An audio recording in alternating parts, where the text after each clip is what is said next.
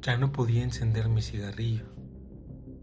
Me temblaban tanto las manos que no creo haber escrito nada. Estaba sentado siempre en la misma esquina cubriendo mi rostro con las mismas manos que no sentía. Me sangraba el cuerpo y salía por la nariz. No vengas. Casi siempre está nublado por acá.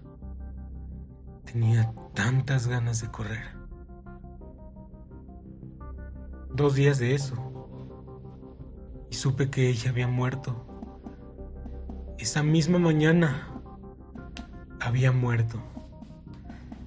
Y así sin más pensar corrí directo a casa. Tomé las llaves del viejo auto de padre. Tenía tantas ganas de correr. Ahora supe que el miedo que teníamos al infinito era en realidad por su brevedad. El infinito y su fugacidad. Si había algo que debía ser eterno, no sería yo. Nadie nota al final la ausencia del que no existe. Conduje a toda velocidad a no sé dónde.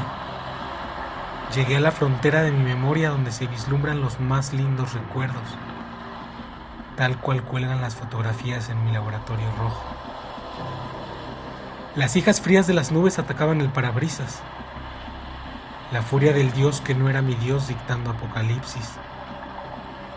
180 kilómetros por hora con dirección a las nubes del ocaso.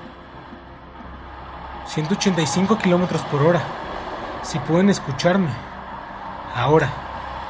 Ya. Huyan de sí mismos.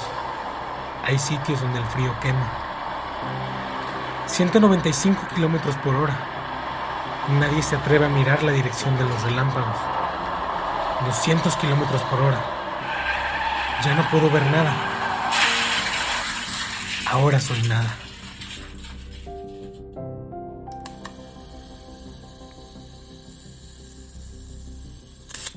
Flash.